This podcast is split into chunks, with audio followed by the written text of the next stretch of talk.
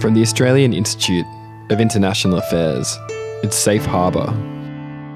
I'm Elliot Goodyear.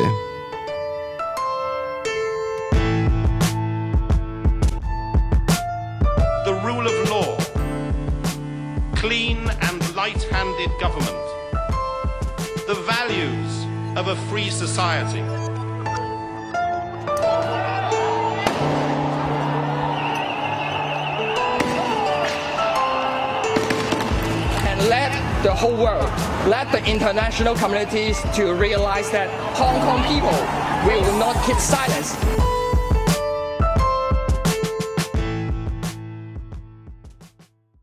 I began working on this series to create an audio timeline that strung all the events of the 2019 Hong Kong protests together.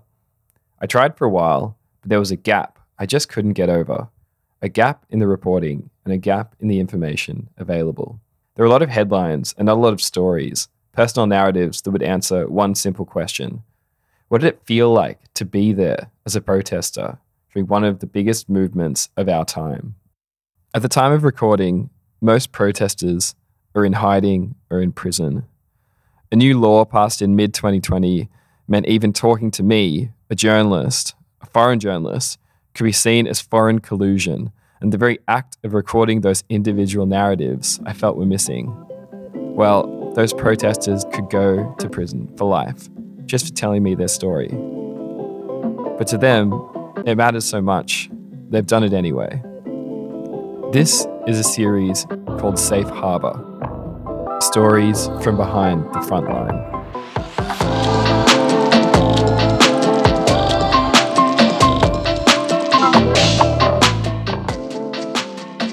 Act 1 The Murder. You might logically think that the 2019 Hong Kong protests began in 2019 with a protest, but that's not exactly true.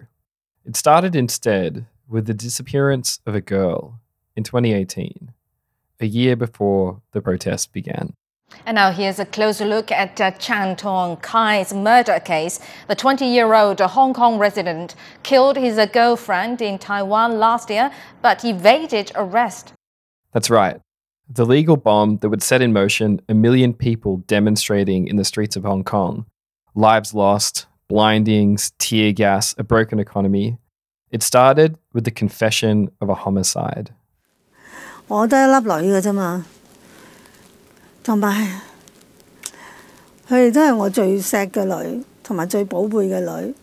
I had only one daughter, whom I loved most dearly, my precious daughter.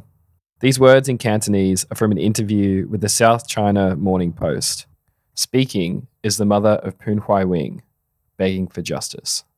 Poon was on holiday in Taiwan, so two hours east of Hong Kong by plane, with her boyfriend Chan Tong Kai. And the thing is, if Poon had gone missing in Hong Kong and not in Taiwan, this whole movement may never have happened. So here are the facts of the case. In grainy CCTV footage, Poon and Chan can be seen entering the Purple Garden Hotel in Taipei one evening.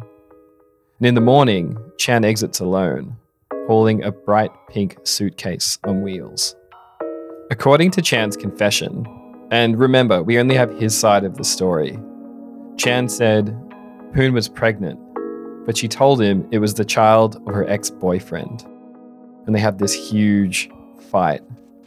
He says he smashed Poon's head against the wall and strangled her from behind.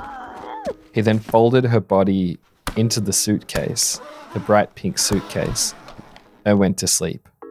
In the morning, he took a train to the outskirts of Taipei and dumped Poon's body in a thicket of bushes he withdrew some cash from her credit card, paid off his own debts, and caught the 11:22 evening flight back to Hong Kong.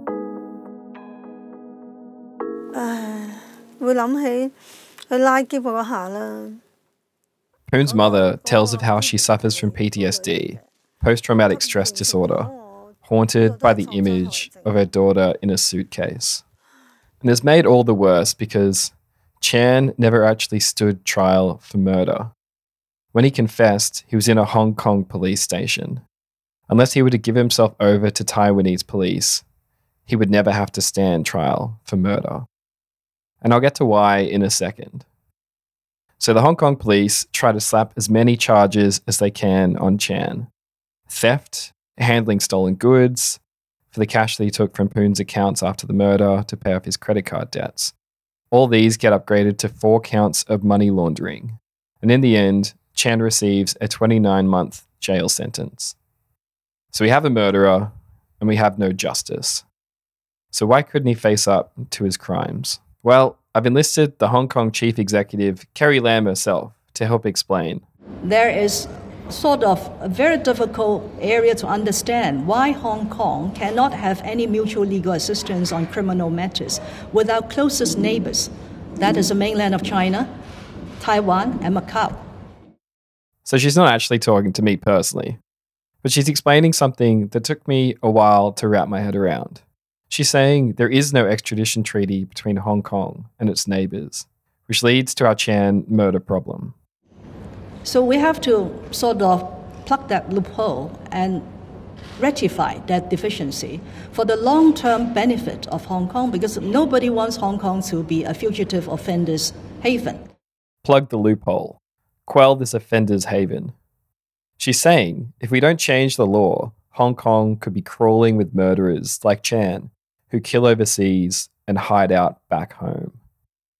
But I'm not sure if you noticed, because she sort of slipped it in there. The treaty would also extend to China.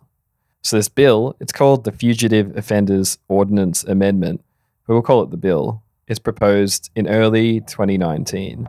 And things begin slowly. First, a student group is manhandled from a sit in in March. Then the lawyers' union go on a silent strike in opposition. Before long, hundreds of thousands take to the streets, and in June, huge mobilizations begin, and the protests really start.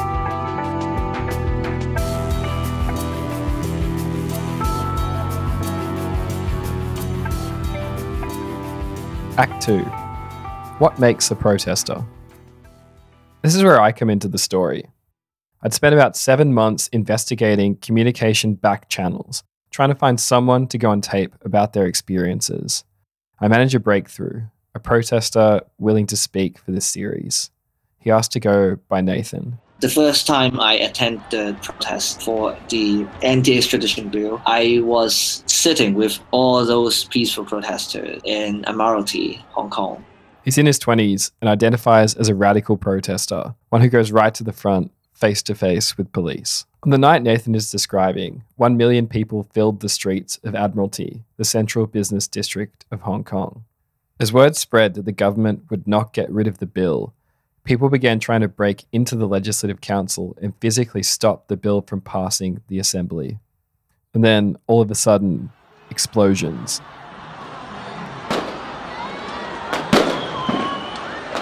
They, they fired tear gas, they throw tear, tear gas can into the crowd, uh, in the middle of the road. Like there were at least 10,000 people there. And those peaceful protesters, obviously, they didn't have any gears. It was like zombie outbreak. You, you can see in the movie that everyone's running. And uh, they begged the management of the shopping mall to, to open the door, but they refused. So uh, everyone was shut out there. And uh, it, it was a disaster. Like everyone is so terrified. Nathan was there on the exact same stretch of road almost five years before during the Umbrella Movement, where protesters occupied the Hong Kong CBD for 79 days. Their non-violence symbolized by umbrellas. And they were fighting for elections free of Chinese interference. In 2014, that the police fired the first tear gas canister, and I was I don't know why I, I don't know why, but I was at the very front line at the moment because we didn't expect that the police would do that. But Nathan wasn't the only person present in the early days of the protests that I've spoken to. While I was on my quest to understand protesters, I managed to get in contact with Antony Dapiran, who has authored several essential books on the umbrella movement and the 2019 protests. It didn't come as much of a shock as it did during the umbrella movement. In the umbrella movement, it was really the first time that the tear gas had been deployed against against Hong Kong protesters um, you know, since the 60s. Uh, it had been used a little bit against mainly South Korean anti WTO protesters back in 2005, but this was the first time it had been used against Hong Kong protesters in sort of in a generation. And what they're fighting for, as much as it's opposing the extradition of Hong Kongers to China, is to protect Hong Kong's autonomy, which is actually a more recent phenomena than you might expect. When it was handed back from Britain to China in 1997, Hong Kong got 50 years of independent government from China, while still actually being part of China, a principle known as one country, two systems. Unlike the extradition bill that posed a slow, creeping interference from China, this problem is real. It had just marched towards them and showered innocent bystanders and more radical protesters alike with asphyxiating gas. There wasn't any movie like romantic moment. No, it was all about terror, horror, getting nervous, haunted by those shots, the sound of shots, like they fire guns. At the front line, a lot of police officers were surrounding you, trying their best to arrest you. So every moment you have to think of how to how to not get caught. It's not even it's not even a fight. It's a it's it's a massacre that they were doing. After the first tear gassing of 2019, protesters wanted more than just the abandonment of the extradition bill. They now had five clear demands.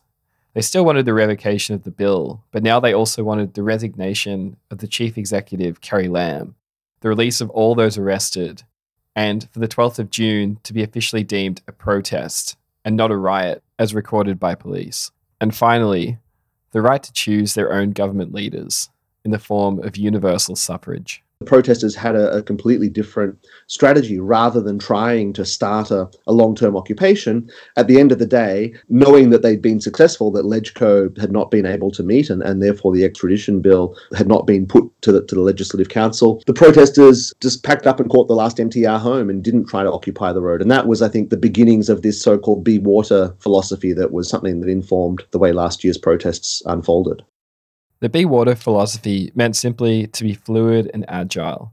It was more important to leave and fight again another day. But in the end, the five demands were not met and the violence didn't stop. I asked Nathan about his experience of violence. Or are, are there any particular um, protests that you could, that stand out in your mind? I can remember once I was in MTR station, a lot of protesters, radical protesters were there. Somehow the police tried to walk through the MTR station, so they blocked the way. They tried to use everything inside the station to fight back to stop the police. But somehow the police stormed a round of tear gas and rubber bullet. So the whole station is was um, full of tear gas. You can't see anything 10 meters outside it's not possible because every space of the station is occupied by those tear gas. He tries yelling amongst the screaming and smoke that the last train is about to leave the station because the police are shutting it down. When I went downstairs, I saw a, teenager. He looked like 14 or, or 15 maybe and uh, I can see two police officers with guns in their head, and, and they fired two shots of tear gas. One of the tear gas canister explode in front of the, the teenager, like five meters in front of me, and I saw the whole thing happen. The thing that exploded from the tear gas hit right at the face of the teenager. So that boy just immediately fall, fell down, So I went unconscious. It was the most shocking part that, that I can remember. And what did the police do when the boy was hit in the face? Nothing. Keep shot. Keep shooting. That that's what they do. Every one of us just rushed down to to get him back, but he fainted for like 15 minutes. We take the boy in onto the train, and the train went away. During that time, the whole train was silenced because no one no one wanted to say a thing no one wanted to to no one know no one knew what what to, what to say because it is a very shocking moment that in front of you there was a boy got shot and go unconscious. Did you get a chance to talk to him, or, or was he with his friends? Um, no, he, he got no friends. He was surrounded by first aider. I can only look at him after he woke up. But the first moment that he woke up, he his face just smashed into I, mean, I mean, I can sense how painful it is. It was when he woke up at the very first moment because his face is just telling everybody how painful it, it was. And then he was sent to the hospital. The story is deeply disturbing. And I've pushed incredibly hard for an opinion from the other side. I tried contacting pro government politicians, activists, police members, commissioners. Every angle I tried was a roadblock. I've used as many government press conferences and speeches in this series to bring a rounded perspective, but part of that balanced inquiry is questioning the actions of protesters as well. See, the thing is, every protester I've spoken to cites police violence as the heart of their anger. It's the key to their sorrow about the mess that Hong Kong finds itself in. And I put it to them that protesters take part in violence too. I mean, setting fire to MTR stations, throwing bricks and sharpened bamboo javelins, firing slingshots with rocks, and lobbing Molotov cocktails. And as much as the police seemed to use force indiscriminately, it seemed inevitable to me that these methods of retaliation could affect bystanders as well. It certainly doesn't justify the police behaviour, but it doesn't exonerate protesters of responsibility either. I really wanted to understand how protesters dealt with the ethics of this reality, and to do that, I would have to go deeper into their past.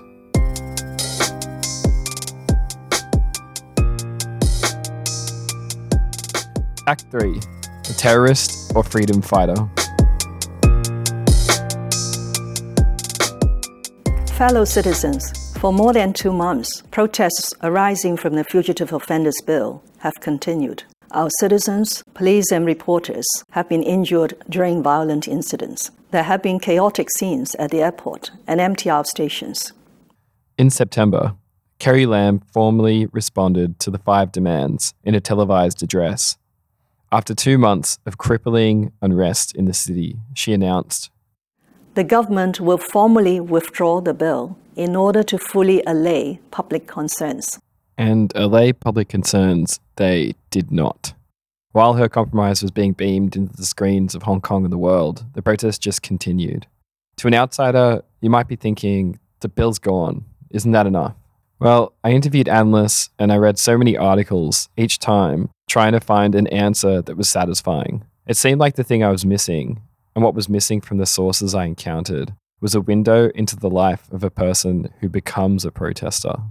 And that window, for me, was a 16 year old who we'll call Hoodie. Oh shit, I forgot to change the name. Jesus. Ah, hell. Yeah, if you didn't catch that, he forgot to change his name.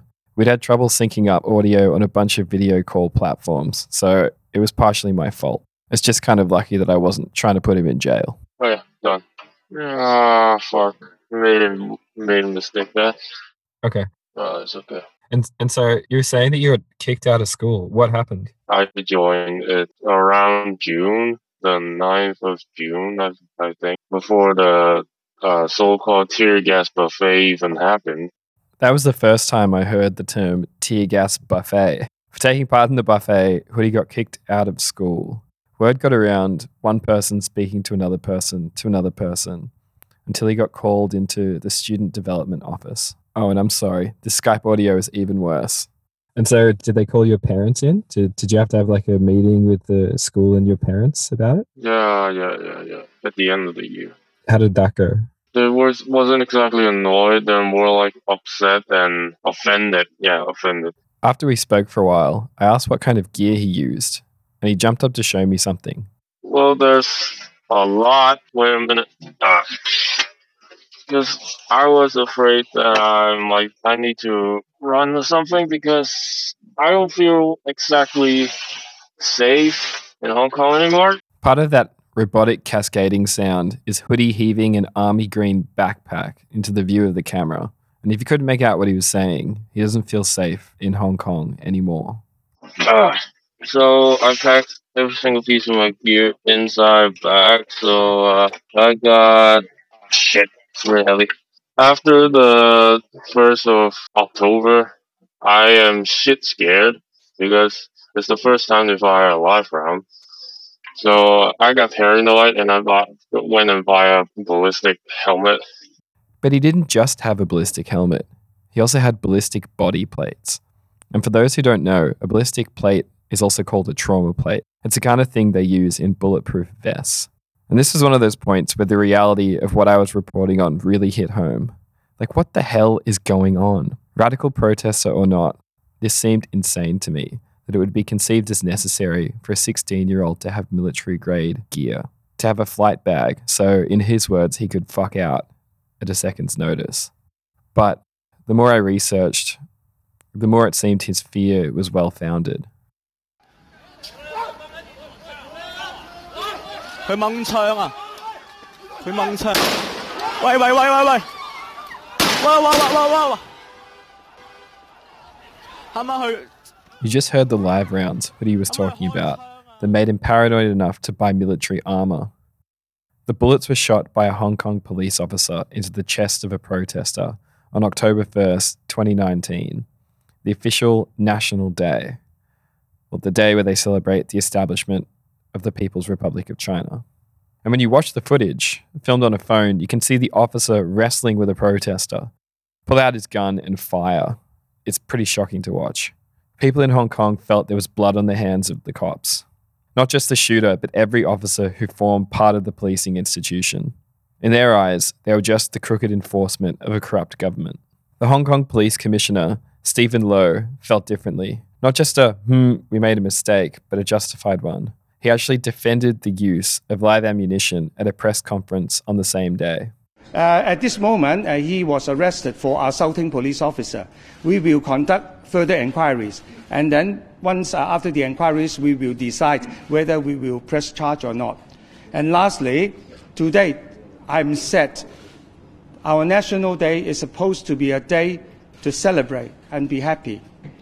But unfortunately, some rioters choose to do all these, all these sorts of uh, criminal damages, arsons, woundings, assaulting police officer, and various uh, um, behavior which are more or less equivalent to a riot offense, almost demonstrating to the whole world that uh, we are supposed to be proud of. Hong Kong is a safe city.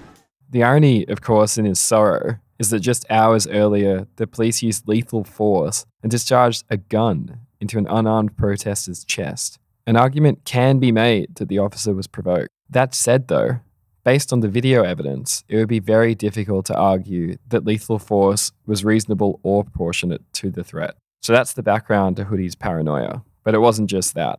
Well, you know about the 21st of July, China, don't you? I had completely forgotten what happened on the 21st of July. Oh, is is that where they they shot tear gas in the MTR station, or is it a different one?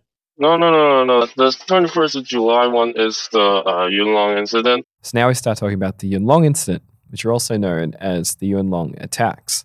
And Yuen Long is a 15 minute drive to the Shenzhen Bay Bridge, which takes you straight into mainland China.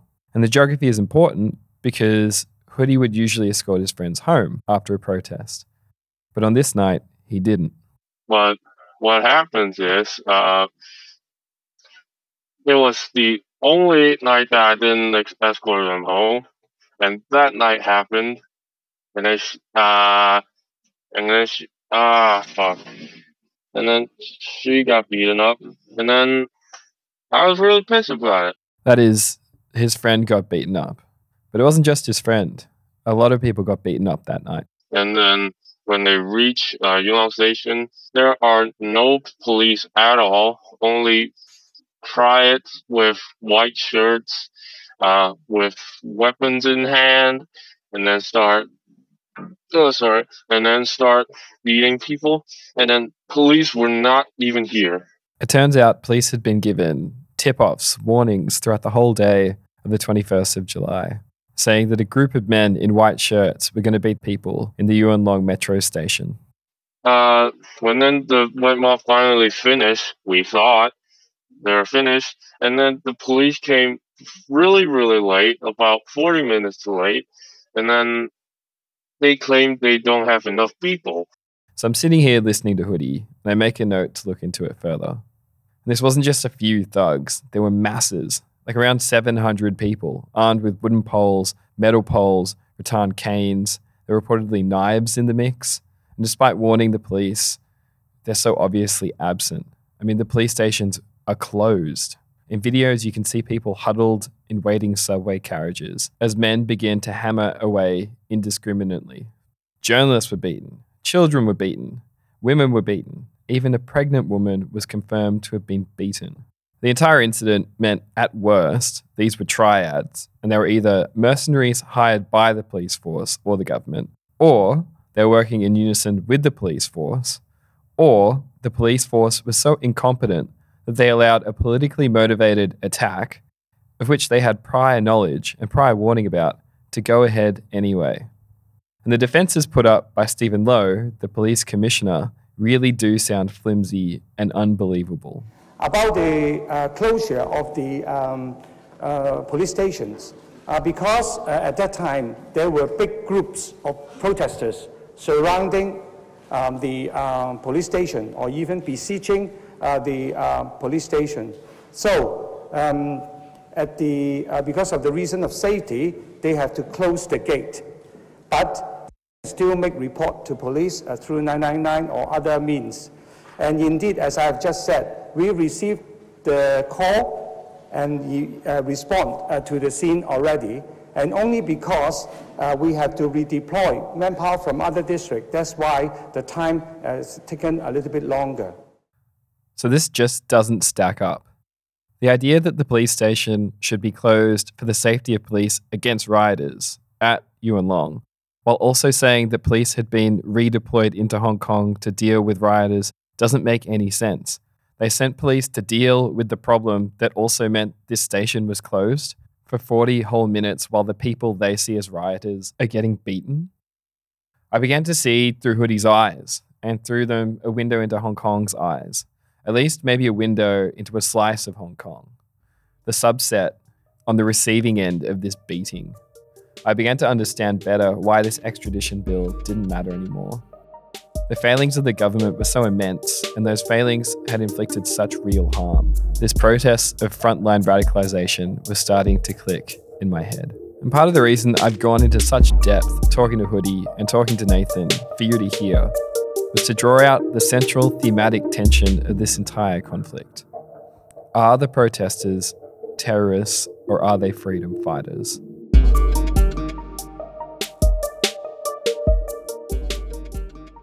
Act 4 The Siege.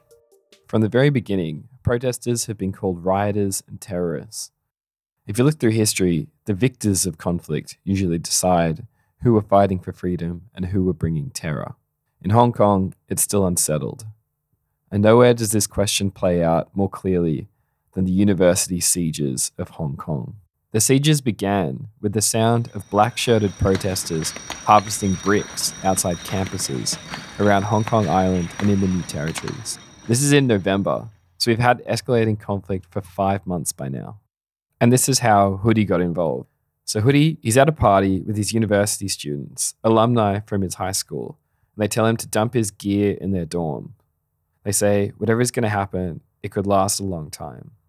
So a few days later, around the 9th of November, he manages to sneak onto the uni grounds. He's at the Chinese University of Hong Kong, but there are at least five other battlegrounds. And then he goes home. He's sitting at home waiting when all of a sudden he gets a message over Telegram. My friend told me he don't have enough uh, medication for his asthma and the tear gas is just getting worse and worse because uh, at one point because I, I don't even know how they start shooting tear gas like over like the football field. And they start and some shit start burning and there's smoke everywhere and i don't know what the hell is happening. So the pair inside a guy and a girl are beginning to panic. She is what hoodie calls a civilian or the equivalent in cantonese because she is non-violent and doesn't really go anywhere near the front line.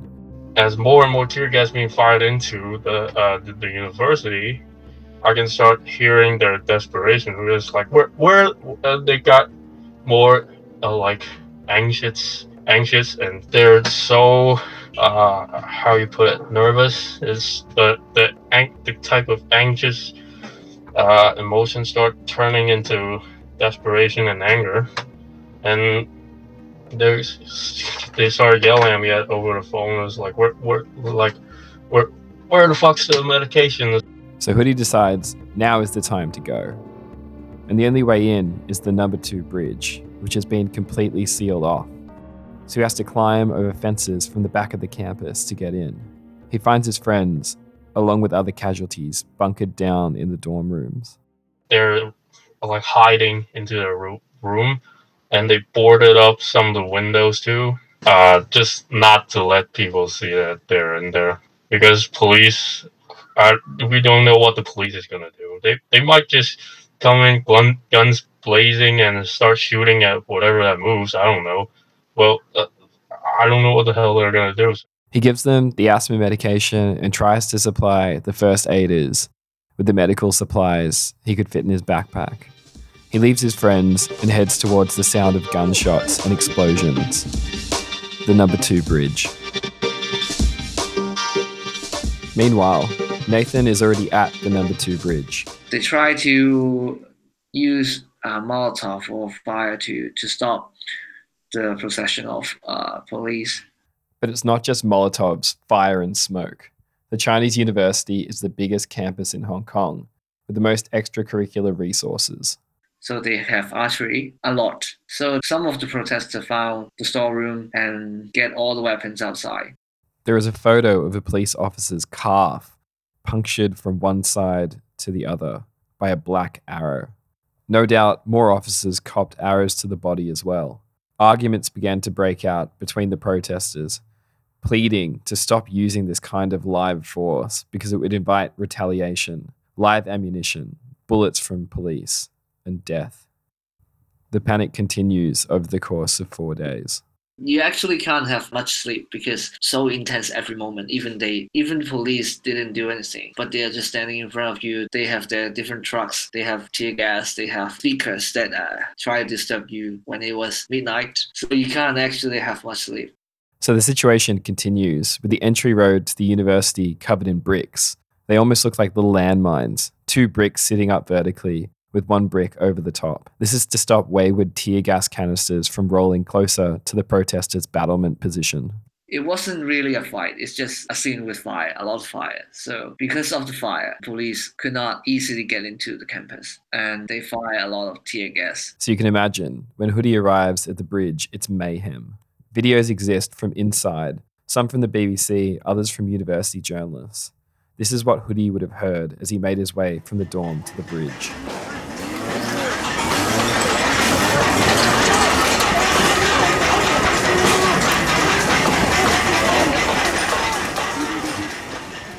Let me unpack a few of those sounds. There's a leaf blower trying to repel tear gas clouds. There are tear gas canisters being fired. There are bricks being thrown. There are glass bottled Molotov cocktails shattering. There are all these different projectiles hitting umbrellas, bitumen, hitting people, tree trunks, skip bins on wheels. The scrape of plastic road barriers being dragged across pavement for protection by protesters seven foot reinforced shields being slammed into the ground by police. But Hoodie doesn't have time to take in all this information. He has to fight. At one point, I tear off my t-shirt to stop like a head wound because that guy's bleeding because he took a 38 millimeter rubber round, just like the black disc ones, really hard ones, right in the head. So I have to stop his bleeding with my t-shirt because I don't even have any bandages anymore. He has to rip off his t shirt to stop the bleeding because all the first aiders are out of supplies, and he's used all his bandages on casualties in the dorm room. As time goes by, things become more desperate as Molotov fires have raged for several days. Smoke has filled the sky for almost 72 hours. What Hoodie saw next changed the way I see the conflict. In my head, it was sort of flattened and oversimplified just young protesters against old police but there are present different stakeholders journalists, some foreign, some local, and older protesters in their 40s, 50s, and 60s, men and women, radical protesters, and civilians. Sometimes, when protesters are about to lob petrol bombs, they even hesitate because they don't want to hit anyone innocent by accident we want to retaliate, but they're in between us. And when we try to throw some uh, Molotovs, they're in front of us, and we don't want to hurt them. So sometimes we aim, and they start so suddenly runs in front of us, and some of us even got shit scared and dropped a bomb like drop a petrol bomb, and and uh, and he, I remember one guy dropping his petrol bomb. It was like it blew right next to his legs, and he was like screaming and yelling. But fortunately, we got some fire extinguishers, so we put out. Because sometimes when I think of it, what what what if we don't have that fire extinguisher here? He, he might he might been dead. And this scene is happening all the time. Like, these aren't military veterans, they are normal people in an extreme situation. Mistakes, dangerous, almost fatal mistakes, are bound to happen. But they aren't alone out there. A volunteer group called Save Our Children, made up mostly of older volunteers, are trying to help the protesters hold the bridge. Hoodie tried to help a man about his father's age. He's definitely in pain He goes off the tear gas. He can't even open his eyes. It was like trying to reach for something and walking back to the campus. And when we ran up to him, offered him some like sodium chloride solutions, they refused it and told me and some of the ones that are at the bridge, it's like save it for somebody else. He doesn't need it. And it's like at that time I was like, what the fuck are we at war or something? What? Why? What? What the fuck's happening? Well, the siege of the Chinese university is about to end. But if it was a war, this is just the beginning.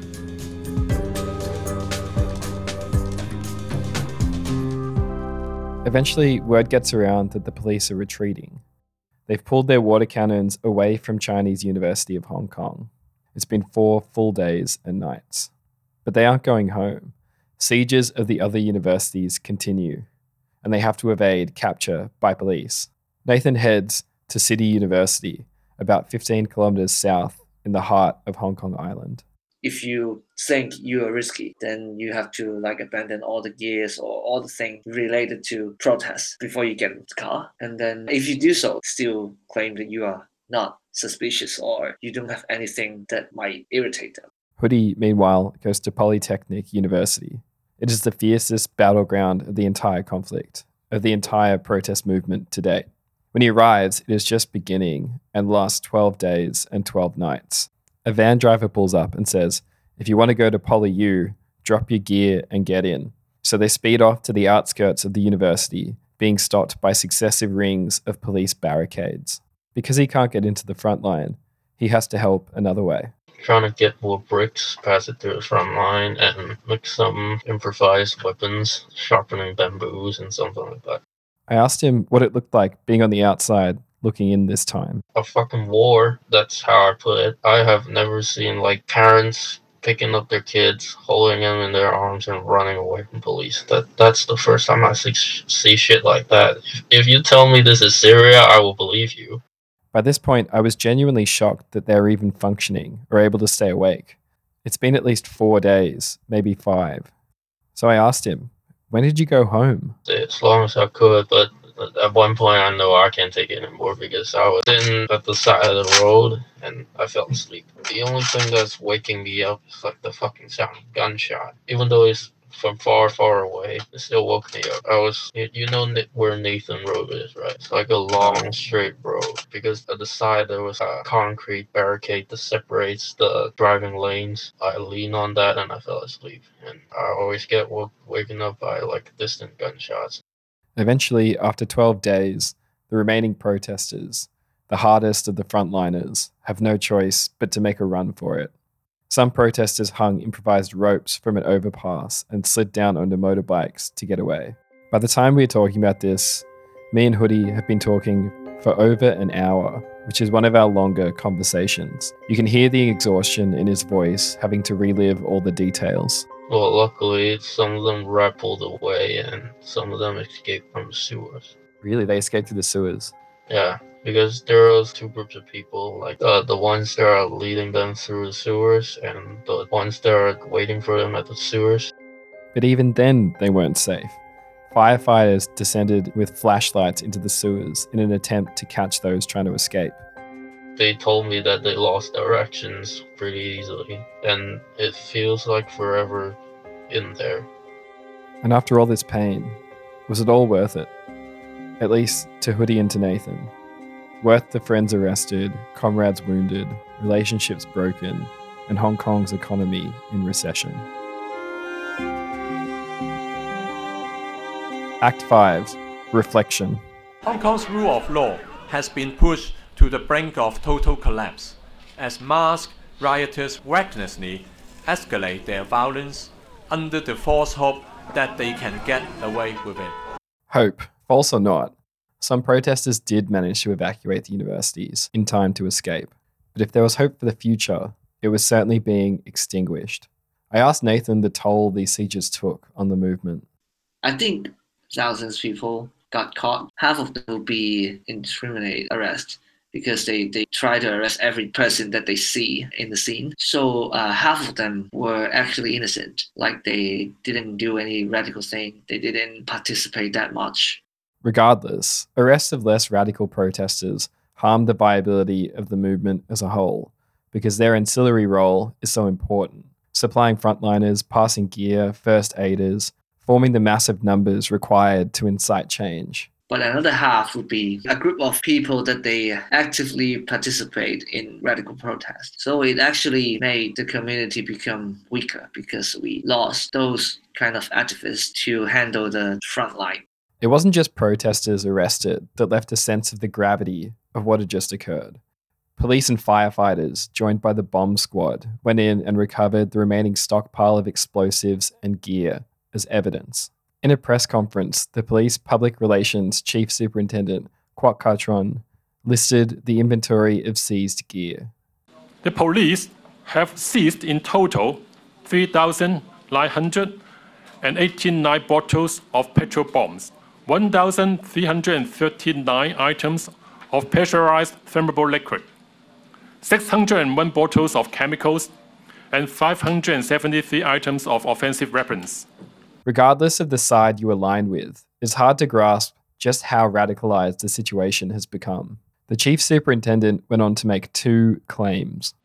The police always adopt peaceful method and flexible approach to solve this crisis. We have zero tolerance for any violent or criminal act.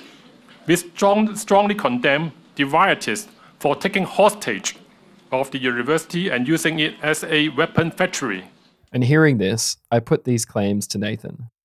So, like the the Hong Kong police commissioner came out after the sieges and said protesters were one step closer to terrorism, and they called CUHK a weapon factory.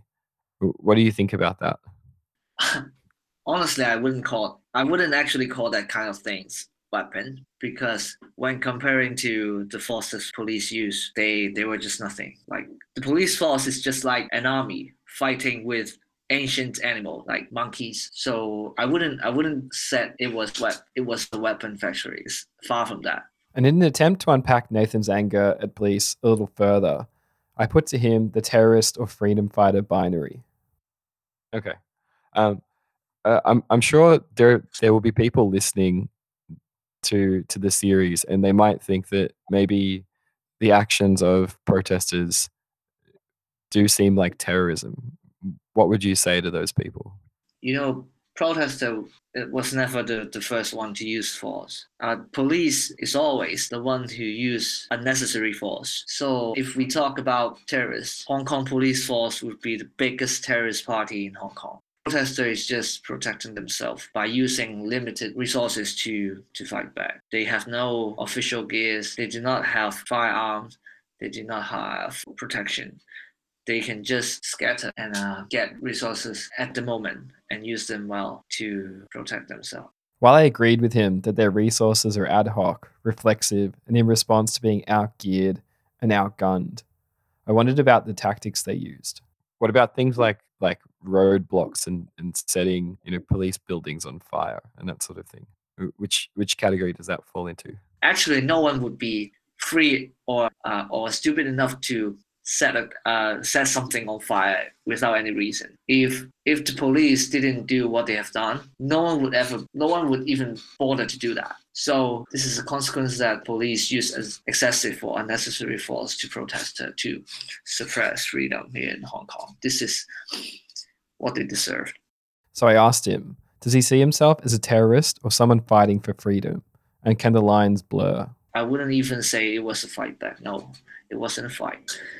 It was just they were they were just protecting themselves against firepower or guns or baton or pepper spray or tear gas maybe. I don't know. But i think in terms of level of force used protester would, can never be treated as terrorism or terrorist instead should be that one who has been called uh, terrorist. The president of Polytechnic University came out calling for a peaceful solution, seeking compromise after the siege had ended.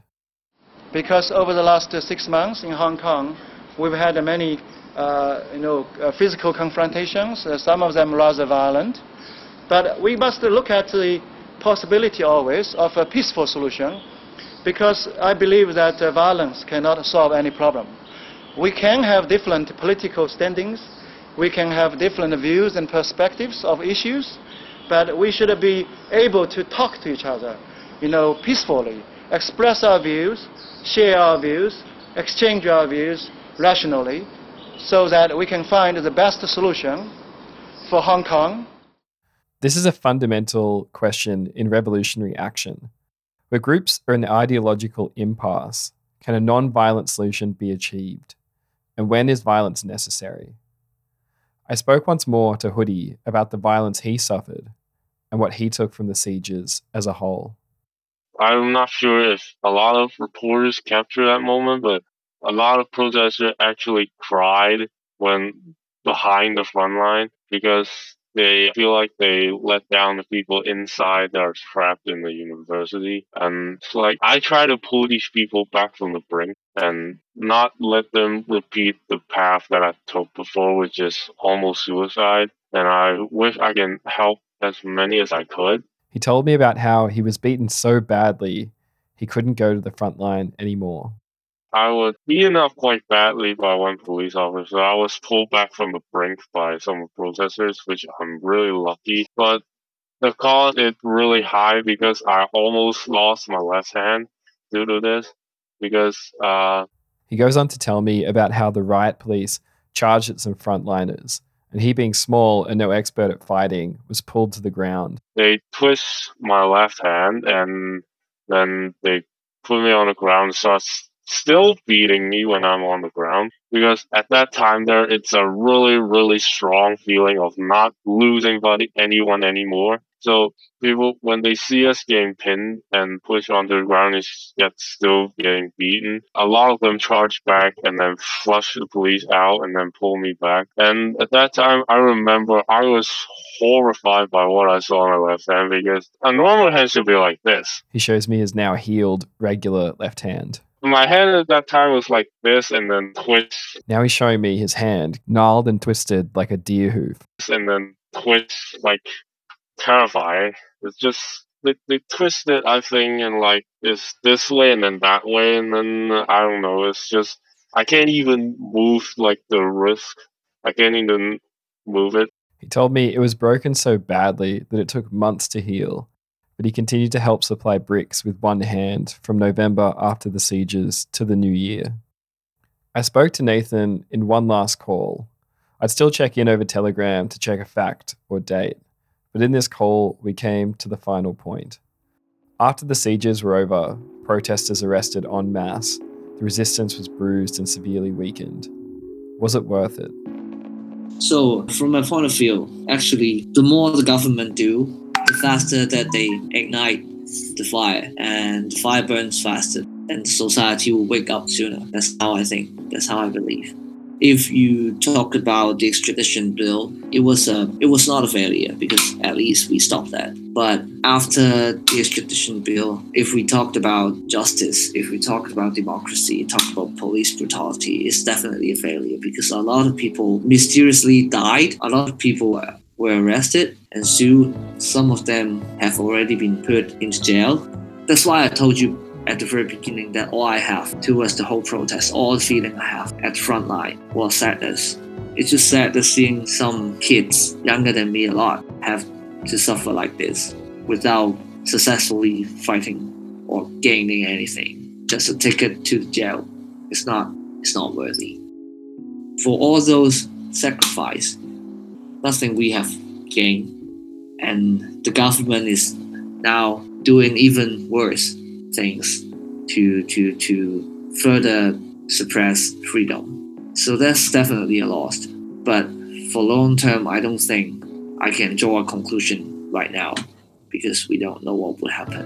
Maybe another huge protest, just like what we had in 2019, would happen again in two years, maybe. For Hoodie, this final question brought about a different answer. Hoodie told me a quote from his father. My father made a really uh, good metaphor, which is back in 2014, when all of the frontliners were still like kids, or like really young kids, like 10 to 12 years old. So what happened in 2014, the umbrella revolution, is like a seed that has been planted into our heads. And then when it's 2019, why is there so many young people that are going to the front line against the police? Is because we know peace is not going to work out for us. And that seed that has been planted since 2014 has been like fertilized with more knowledge, more maturity to like help the seed grow into like a strong belief of protecting and defending freedom. This memory will be like marked into our hearts for the rest of our life. And all of us will never ever cooperate with the CCP but the year didn't end with the sieges. And in light of the tensions in the city, the New Year's fireworks were cancelled. People, protesters, civilians, police, reporters, young and old, began mobilizing for a brand new year, 2020. And with the sky notably absent of fireworks, the New Year's countdown began. And instead, the people of Hong Kong called in the new year to the bang and rattle of tear gas canisters.